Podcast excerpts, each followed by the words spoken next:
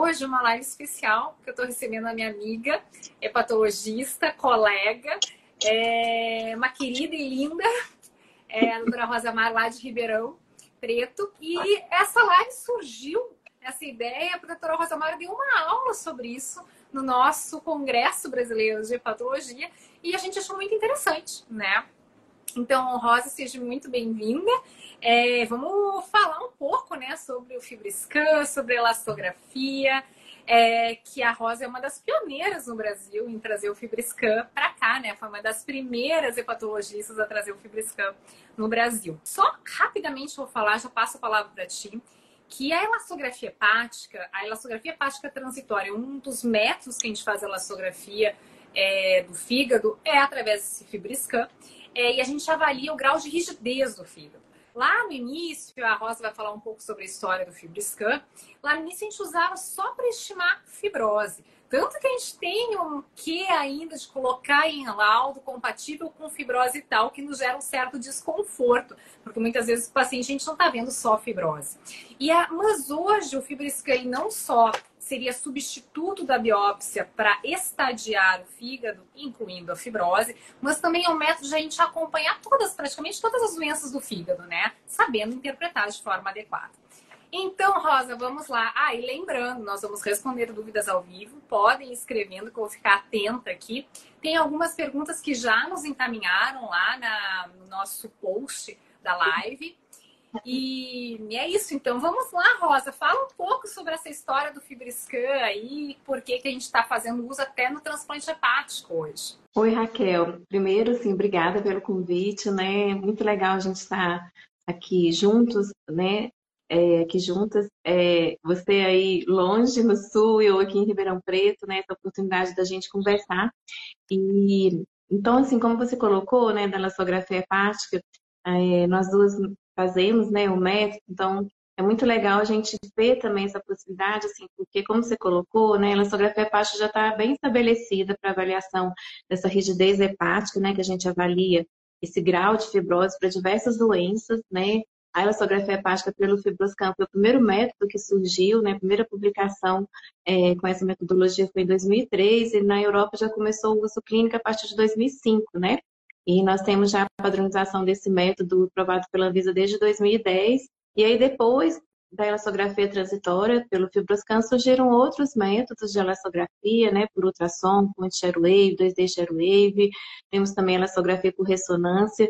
E isso foi assim, um grande avanço né, na, na hepatologia para a gente avaliação dessas doenças de estadiar fibrose, que antes a gente só tinha biópsia né, hepática.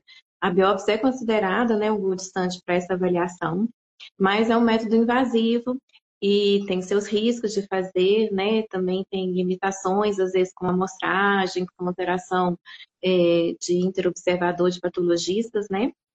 E, e, o grande porém, assim, porque como é um método invasivo, não dá para a gente fazer um segmento, né? A gente acompanhar, por exemplo, fazer cada é, ano, né, o segmento de determinadas doenças. Então, os métodos não invasivos trouxeram essa grande vantagem da gente seguir.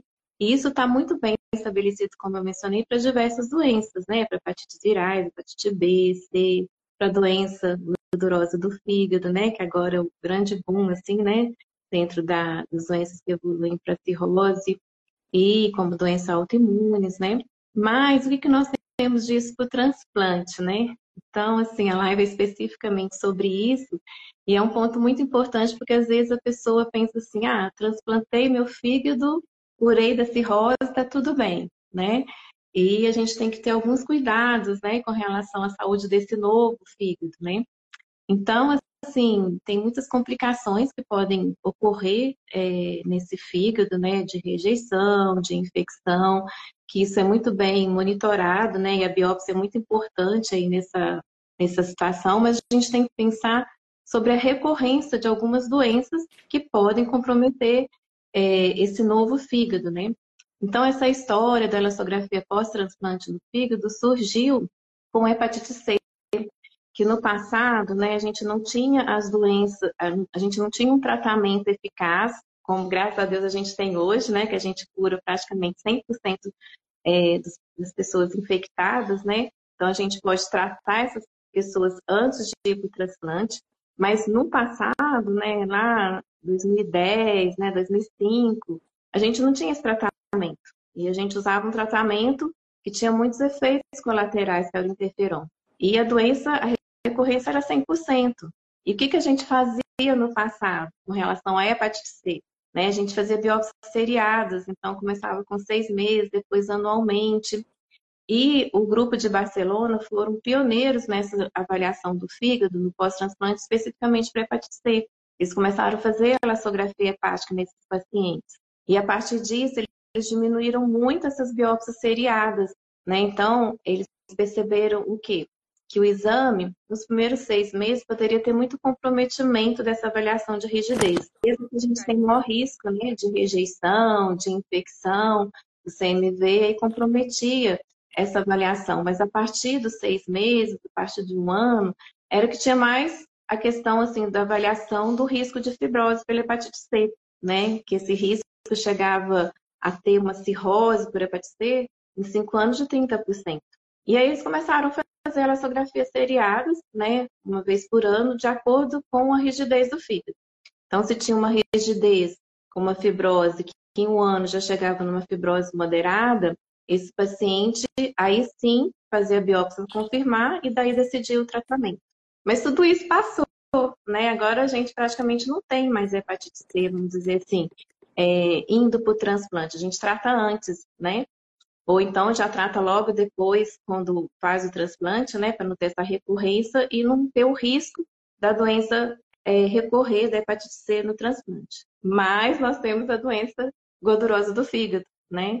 Então, assim, com o tratamento, esses pacientes agora têm o risco maior, às vezes por não ter um estilo de vida saudável, os riscos dos imunossupressores dessas pessoas ganharem peso, diabetes, de ter o risco da doença gordurosa do fígado. E aí acho que entra um ponto importante da gente acompanhar esses pacientes com elastografia também, né? Sabe que o pessoal aqui, Rosa, desculpa te interromper, mas assim, a, as perguntas estão vindo várias perguntas, estão vindo perguntas que não têm nenhuma relação com o tema, então essas perguntas que não têm relação com o tema eu não vou responder nessa live, vou anotar para responder nas próximas. Mas tem algumas coisas em relação à própria elastografia. Que é interessante, é, é, eu fiz o transplante, né? Isso é uma das perguntas que nos veio. É, independente da causa do transplante, é, na tua avaliação, no que você estudou agora, conforme as entidades internacionais, a gente já pode usar a elastografia no acompanhamento desse paciente pós-transplante? E em que momento a gente começa a fazer essa elastografia, né?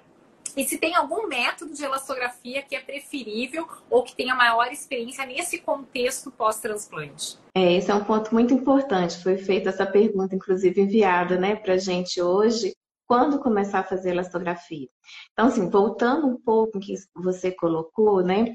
É, o que nós temos com relação a dados de elastografia pós-transplante hepático, na verdade, a gente tem poucas publicações, a gente não tem diretrizes específicas sobre isso no emprego, né? E as poucas é, publicações que nós temos é mais com elastografia transitória com fibroscan, ser um método mais antigo né? É, mas tem alguns dados também usando elastografia por ultrassom e também por ressonância. É, como é um exame não invasivo, né? É, um ano depois do transplante é um, um tempo assim já é, ideal para fazer um exame e você importante assim é o monitoramento que a gente fala o delta. Então, por exemplo, fazer o exame uma vez por ano é um exame não invasivo, não tem nenhum risco, por que de não fazer? Isso aí a gente pode estar monitorando, né, se esse fígado está tendo alguma evolução de rigidez e até mesmo um outro dado importante é para ver se não está acontecendo o quê? Depósito de gordura nesse fígado. Então, a gente tem dispositivo na elastografia, né? Pelo Fibroscan, a gente tem software que quantifica essa gordura, assim como na elasto-ressonância também. E agora, nos equipamentos novos de elastografia e filtração também tem feito essa avaliação da gordura do fígado, que é o que mais preocupa, né? Porque, assim, os imunossupressores, né? Que se usam, né? Que tem que ser utilizado para evitar rejeição, tem também os eventos adversos, né? O paciente pode desenvolver diabetes, dislipidemia, pode ter o ganho de peso, né, associado também, por exemplo, a corticoide, que se utiliza mais nos primeiros meses.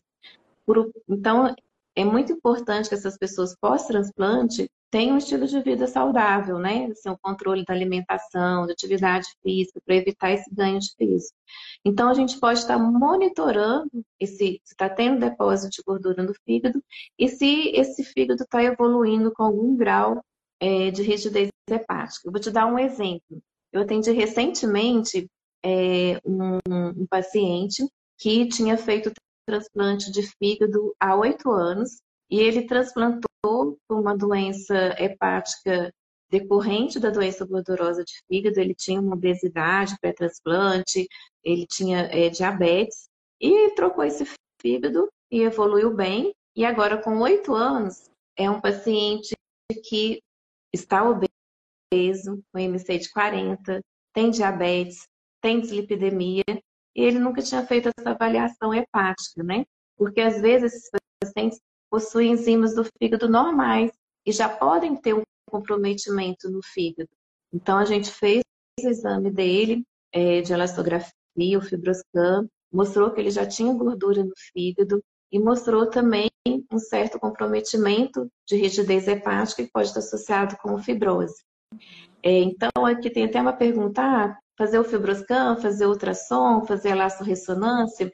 Então, assim, o fibroscan, a gente fala que é um exame mais tranquilo, porque está lá na consulta, você já pode fazer esse exame, né? A gente pede um jejum de duas, três horas.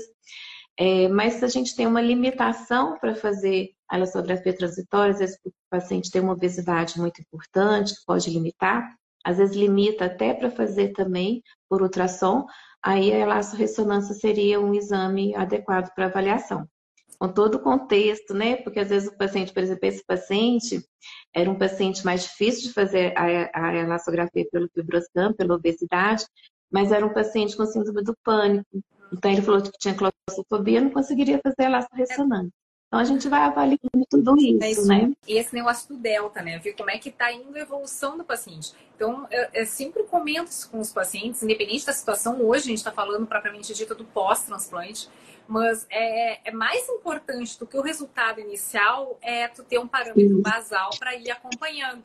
E se o método de elastografia que a gente vai usar vai ser ressonância, vai ser por ultrassom, por wave, ou se vai ser por fibroscan, o ideal é a gente manter sempre o mesmo método.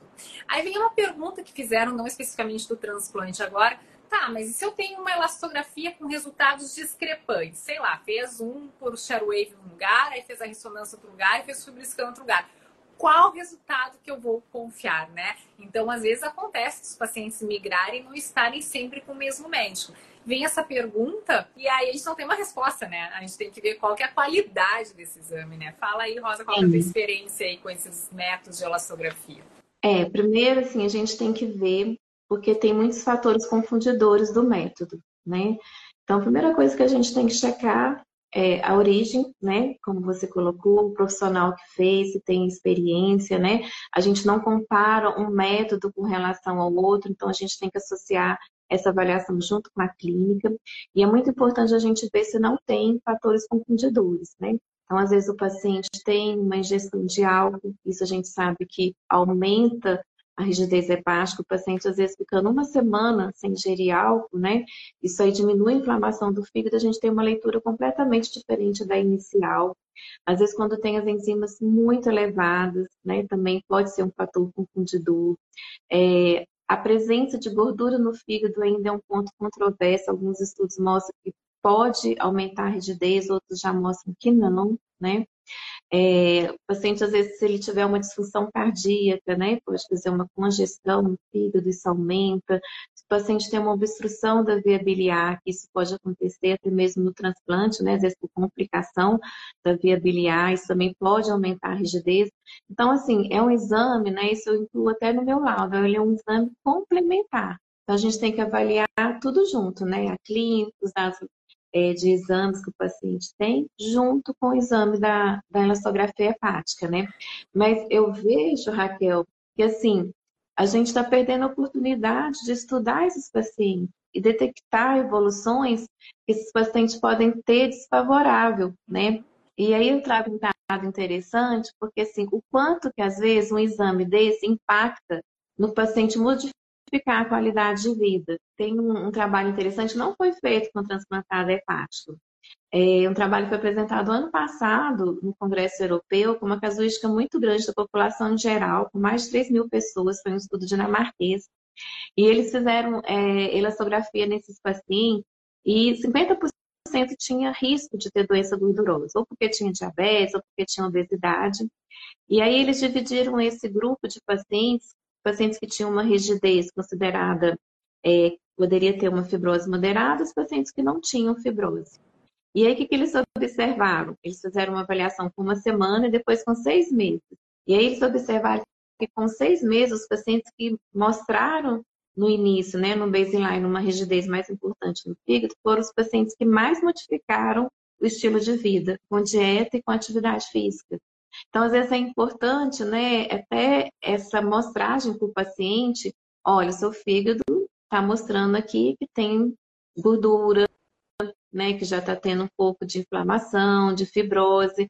E isso às vezes impacta muito o paciente mudar o estilo de vida, inclusive com relação ao álcool também né? De, de você mostrar que realmente, olha, está lesando o seu fígado, né?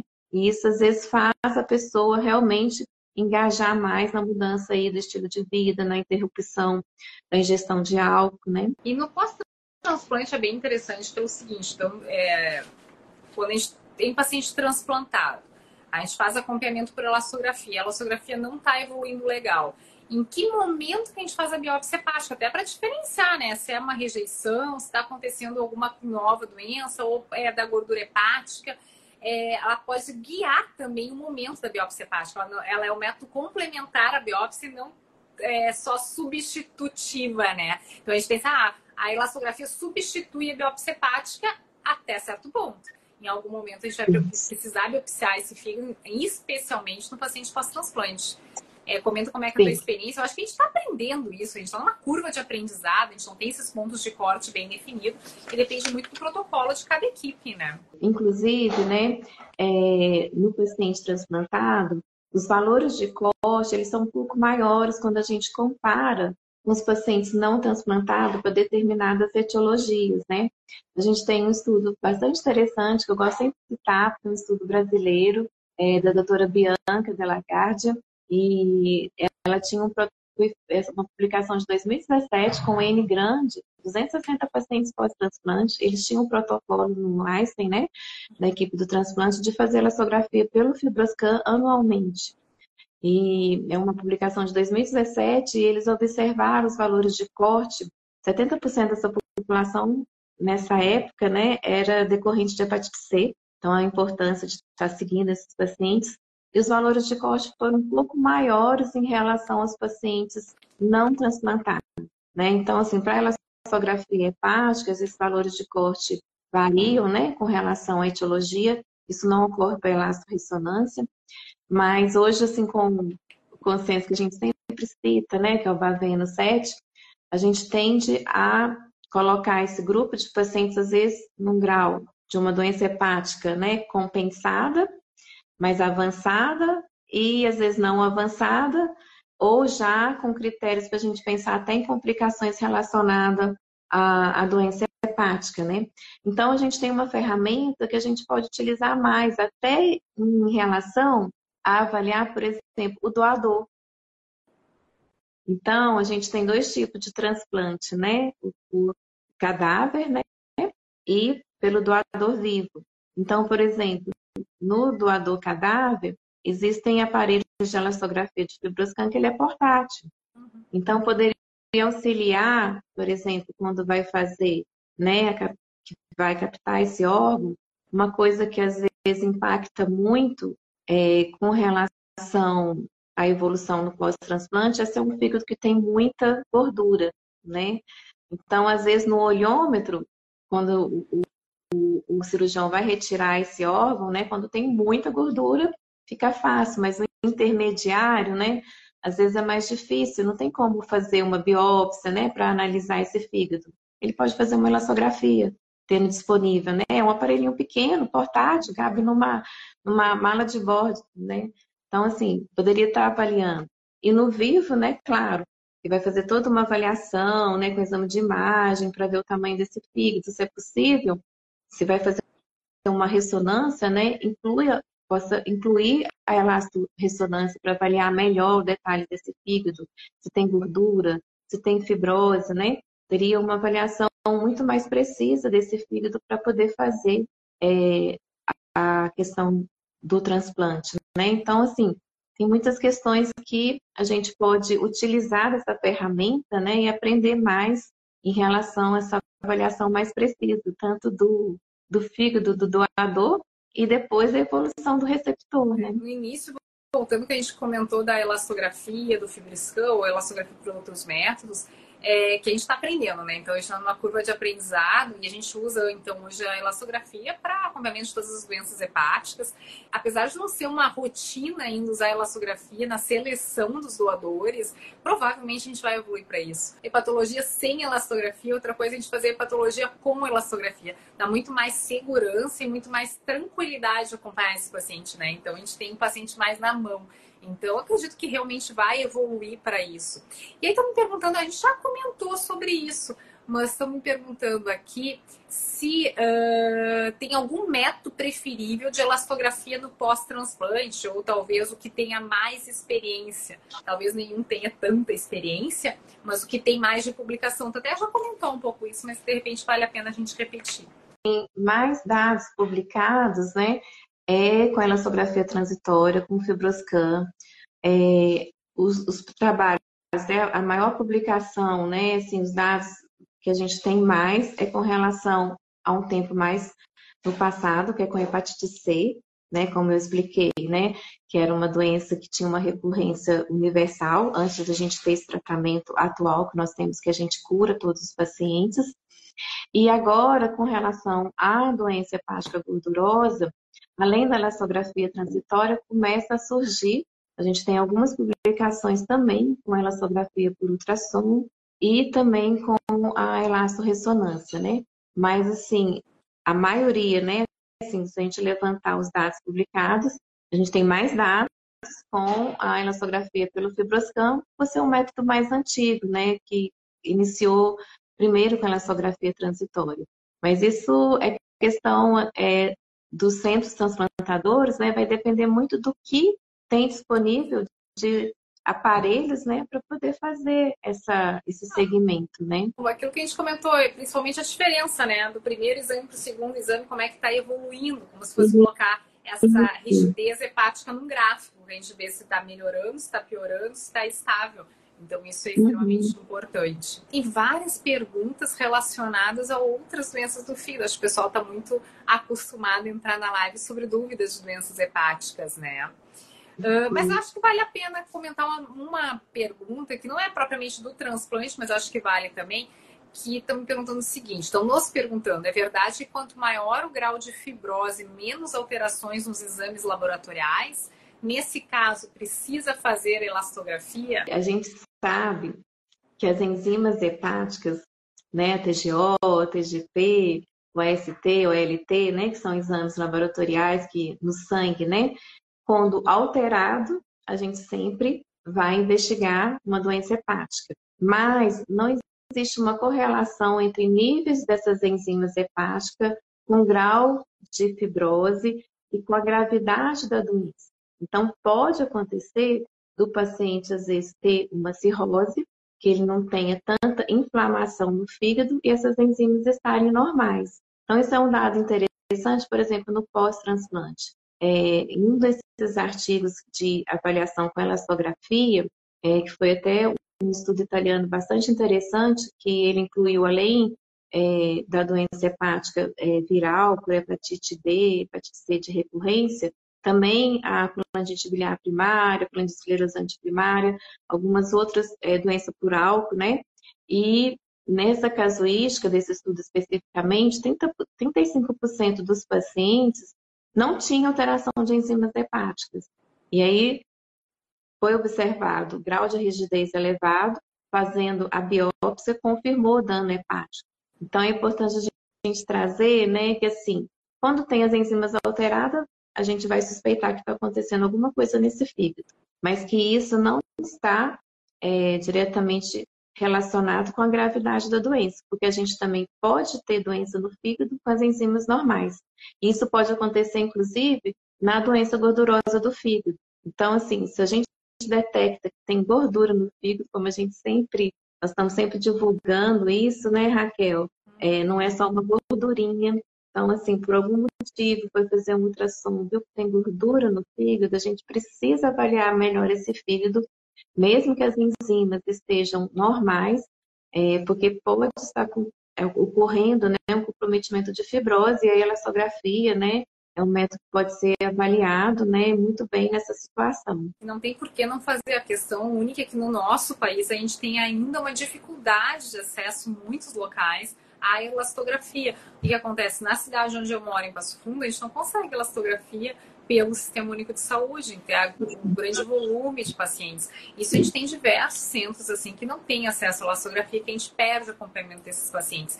Mas é aquilo que a gente sempre comenta, é uma associação de análise de dados. A gente vê ultrassom, a gente vê os exames de sangue, a gente calcula o FIB4 nesses pacientes. A comenta saiu na vez, a gente comenta isso, né? Que não é só os níveis de enzimas, mas a gente tem esse cálculo que a gente pode fazer com os dados laboratoriais, plaquetas, TJ, IgP, UST, LT, idade, que nos diz a probabilidade daquele paciente estar evoluindo de uma forma é, para um maior grau de fibrose. Então, é sempre um conjunto de informações que a gente usa, não é só um exame. Mas, claro, se a gente tivesse elastografia disponível para todo mundo, a gente fazia em muito maior escala no serviço, mas a gente teria que ampliar essa, esse acesso, né? Que é uma das coisas que me perguntam bastante aqui nas redes sociais sobre o acesso à elastografia. Eu acho que talvez o que mais limita realmente é se colocou, né? O acesso, né? Não é todo serviço que tem exame, né? Que é possível de realizar. É, a questão também, né? No serviço público também tem uma limitação também do acesso. Então, é, isso dificulta toda a avaliação né, que a gente pode fazer. Nos centros, falando propriamente do transplante, os centros que têm transplante são grandes centros, né? E, em geral, tem a elastografia hepática disponível de alguma forma, de vários métodos, às vezes dos três métodos, né? Então, é mais fácil ter esse acompanhamento, são grandes centros de referência. Acho que tem uma pergunta aqui interessante, uma pessoa coloca é, que o marido tem cirrose hepática por álcool, está na fila do transplante, né? Se esse método poderia ser utilizado para verificar como está o fígado, né?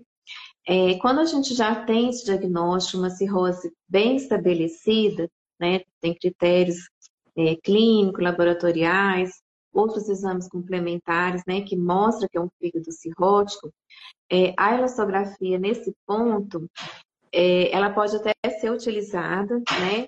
Tem uma questão, dependendo do grau de rigidez, com avaliação prognóstica, mas não, não complementa tanto com relação a mudar, mudança, né? Assim, em relação à cirrose, né? Ela tem um valor prognóstico também, porque a gente sabe que dependendo dos valores que a gente encontra em relação a essa rigidez, é um paciente que tem maior risco de desenvolver é, o tumor de fígado, né, o carcinoma hepatocelular, de ter maior risco de já ter uma hipertensão portal, né, de ter as varizes no esôfago, né. É, no passado, você vê como que a gente vai evoluindo, né, com ganho aí da elastografia. No passado, todo paciente com a cirrose era igual fazer uma endoscopia para ver se tem varizes no esôfago, que é o que a gente preocupa, né, que pode ter hemorragia.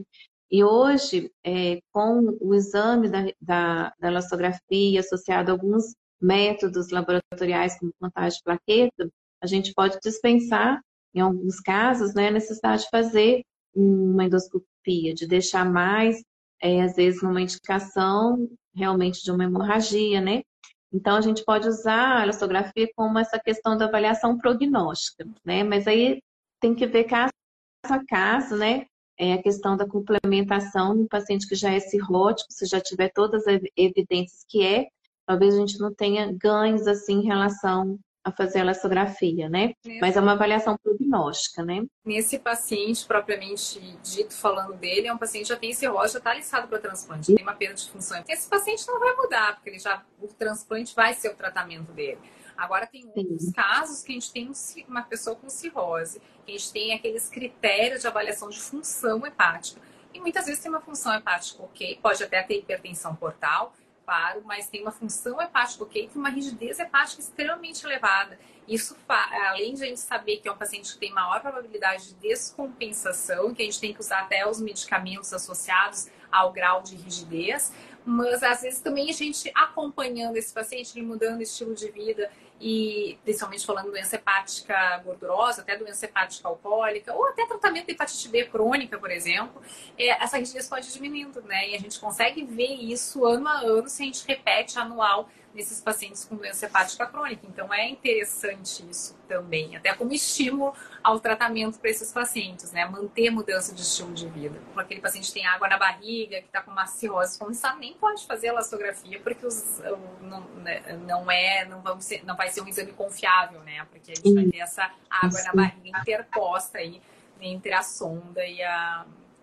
parênquima hepático, né? Olha, tem uma pergunta aí que eu acho que é interessante.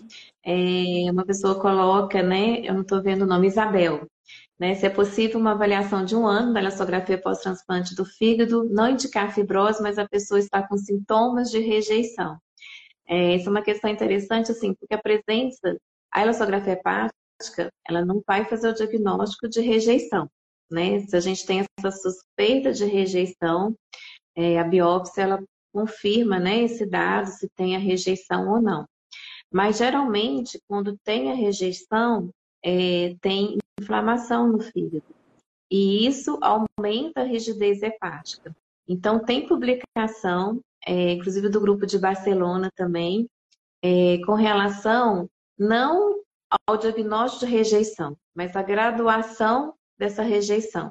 Por exemplo, se é leve ou se é uma moderada e grave diferenciar, dependendo do grau de rigidez. Isso é um, uma questão, às vezes, interessante. Por exemplo, às vezes um paciente tem uma limitação de fazer a biópsia, né, por distúrbio de coagulação, plaquetopenia, às vezes não tem disponível uma biópsia transjugular que seria mais segura, né? E às vezes, se é um grau leve, você às vezes pode ajustar a imunossupressão, não necessariamente ter que fazer um curso, né, da imunossupressão, mas geralmente nessa situação você vai ter uma alteração na elastografia. Mas a confirmação se é uma rejeição, realmente aí fundamental é a biópsia, né, Raquel? A biópsia é essencial, né? Mas depois a gente pode acompanhar esse paciente, então nada impede que faça uma elastografia naquele momento e acompanhe a evolução Sim. ou a modificação do tratamento caso se confirme rejeição. Até porque existem outras várias doenças que podem acontecer nos pacientes pós-transplante, inclusive infecciosas, né? Tem outra pergunta bem interessante aí. Emily, Rezende, ó. É, Rezende com Z. Difícil Rezende com Z. Não conheço. Então, mas ela faz uma pergunta importante assim, olha, quem tem nódulo no fígado pode fazer elastografia? Essa é uma questão bem interessante, né? Assim, os pacientes às vezes, muitas vezes me perguntam, né? Eu acabo de fazer a elastografia, no caso eu faço pelo Fibroscan. Ai, doutora, tem algum nódulo no meu fígado, né? Eu tenho é, algum tumor. Então, assim, a elastografia, ela não faz essa avaliação, né? A elastografia transitória, né? Porque a elastografia por ressonância, por ultrassom, a gente consegue ver o parênquima e ver se tem um nódulo hepático. É, e tendo um nódulo hepático, pode ser feita a elastografia, sim, fora do nódulo hepático, para ver o parênquima hepático. Pode se estudar até o nódulo hepático, né? Mas a gente tem menos dados com relação a isso. Então, assim, para caracterizar se esse nódulo no fígado é um nódulo maligno ou um nódulo benigno, aí precisa dos exames de imagem, né, a ressonância ou a tomografia, exames contrastados, para fazer o diagnóstico desse nódulo no fígado. Mas nada impede de fazer a elastografia desse fígado, né? Porque assim, isso é uma coisa interessante se a gente faz a elastografia por ultrassom, por ressonância, às vezes a gente sabe hoje, né, que a doença gordurosa do fígado, o próprio vírus da hepatite B, podem levar a lesões nodulares é, malignas, né, o carcinoma hepatocelular, sem ter cirrose. Então, a elastografia auxilia, né, às vezes está em dúvida, às vezes eu fiz um exame de imagem, é aquele fígado que não tem tantas características pelo exame de imagem, por ultrassom, pela ressonância de ser cirrótico. E tem dúvida é, nessa situação, você pode fazer elastografia. Eu vou dar um exemplo interessante de um caso que a gente viu recente, que era um paciente é, com um, uma lesão no fígado, um provável é, tumor de fígado, um carcinoma é, celular, tinha uma alfa-feto, né, muito aumentada, mas esse paciente não tinha característica de ser cirrose, ser cirrótico. E a, o carcinoma celular, né, Raquel, é um dos poucos tumores que a gente pode fazer o diagnóstico com o exame de imagem dispensando a biópsia do nódulo. Mas para isso, né, existe até uma classificação que utiliza-se muito, né, para avaliar se esse tumor é maligno ou não, é uma classificação do LIHADS. Assim como tem o LIHADS para mama, né, o TIRADS para tireoide, tem o LIHADS para o fígado. Só que o LIHADS ele só é utilizado se o paciente tem cirrose hepática para caracterizar que aquela lesão realmente é tumoral, um tumor maligno, né? E nessa situação o paciente não tinha evidência, vamos fazer elastografia. A gente não precisa fazer uma biópsia do fígado não tumoral para saber se ele é cirrótico. E se a gente faz a elastografia esse paciente é cirrótico, né? A gente vai fazer a elastografia saindo do nódulo hepático, fecha o diagnóstico, né? Assim, para a gente ter o contexto mesmo dentro do LIHADS. Uhum. Então, quem tem nódulo no fígado, ele pode fazer elastografia. Bom, eu vou apresentar um caso de carcinoma basilar que o nódulo é muito grande, pega todo o lobo direito do fígado. Então, nesses ah. casos aí já não foge, né? Mas dentro, fora desse contexto, uhum. a gente poderia fazer a elastografia pegando o fígado não tumoral, mas não algo que pegue. Porque quando a gente faz, claro, a elastografia hepática transitória e fibriscante pega o lado direito do fígado, né? Uhum. Uh, e uma coisa muito interessante para a gente comentar, que a gente não comentou e é algo que a gente escuta falar muito pouco, é que a gente tem começado a fazer alguns centros, eu particularmente não tenho aqui, que é a elastografia esplênica do baço. Como é que a gente pode usar essa elastografia esplênica num contexto de doença hepática em geral, ou se no pós-transplante tem alguma coisa relacionada à elastografia esplênica? Muito interessante essa sua pergunta, Raquel. Então, vamos dividir assim, no paciente que né, não é um paciente avaliado pós-transplante, quando que a elastografia esplênica é interessante nesses casos? A gente até discutiu recentemente né, no EPA, né? Então, o paciente que tem é, varizes no esôfago, né, sinais de hipertensão portal, a gente sempre pensa que esse paciente é cirrótico. Mas a gente pode ter algumas doenças que podem levar à hipertensão portal no fígado que não é cirrótico. Então, a hipertensão portal não cirrótica, por exemplo, doenças é, como a ou doenças vasculares, né? Então, nessa situação, a elastografia esplênica ajuda muito. Por quê? Porque se a gente fizer a elastografia hepática, ela não vai mostrar critérios para ter um fígado que seja cirrótico. Então, a gente já levanta a possibilidade. Ou esse paciente tem hipertensão portal, mas a elastografia veio normal, não tem cirrose, aí a gente faz a elastografia esplênica, a gente espera que nessa situação de sossomose, na, na doença é, portosinusoidal, né, que é uma doença vascular, a elastografia esplênica vem elevada. E aí a gente fecha o diagnóstico depois fazendo a biópsia do fígado. Mas pós-transplante tem alguns dados bastante interessantes. O que, que acontece?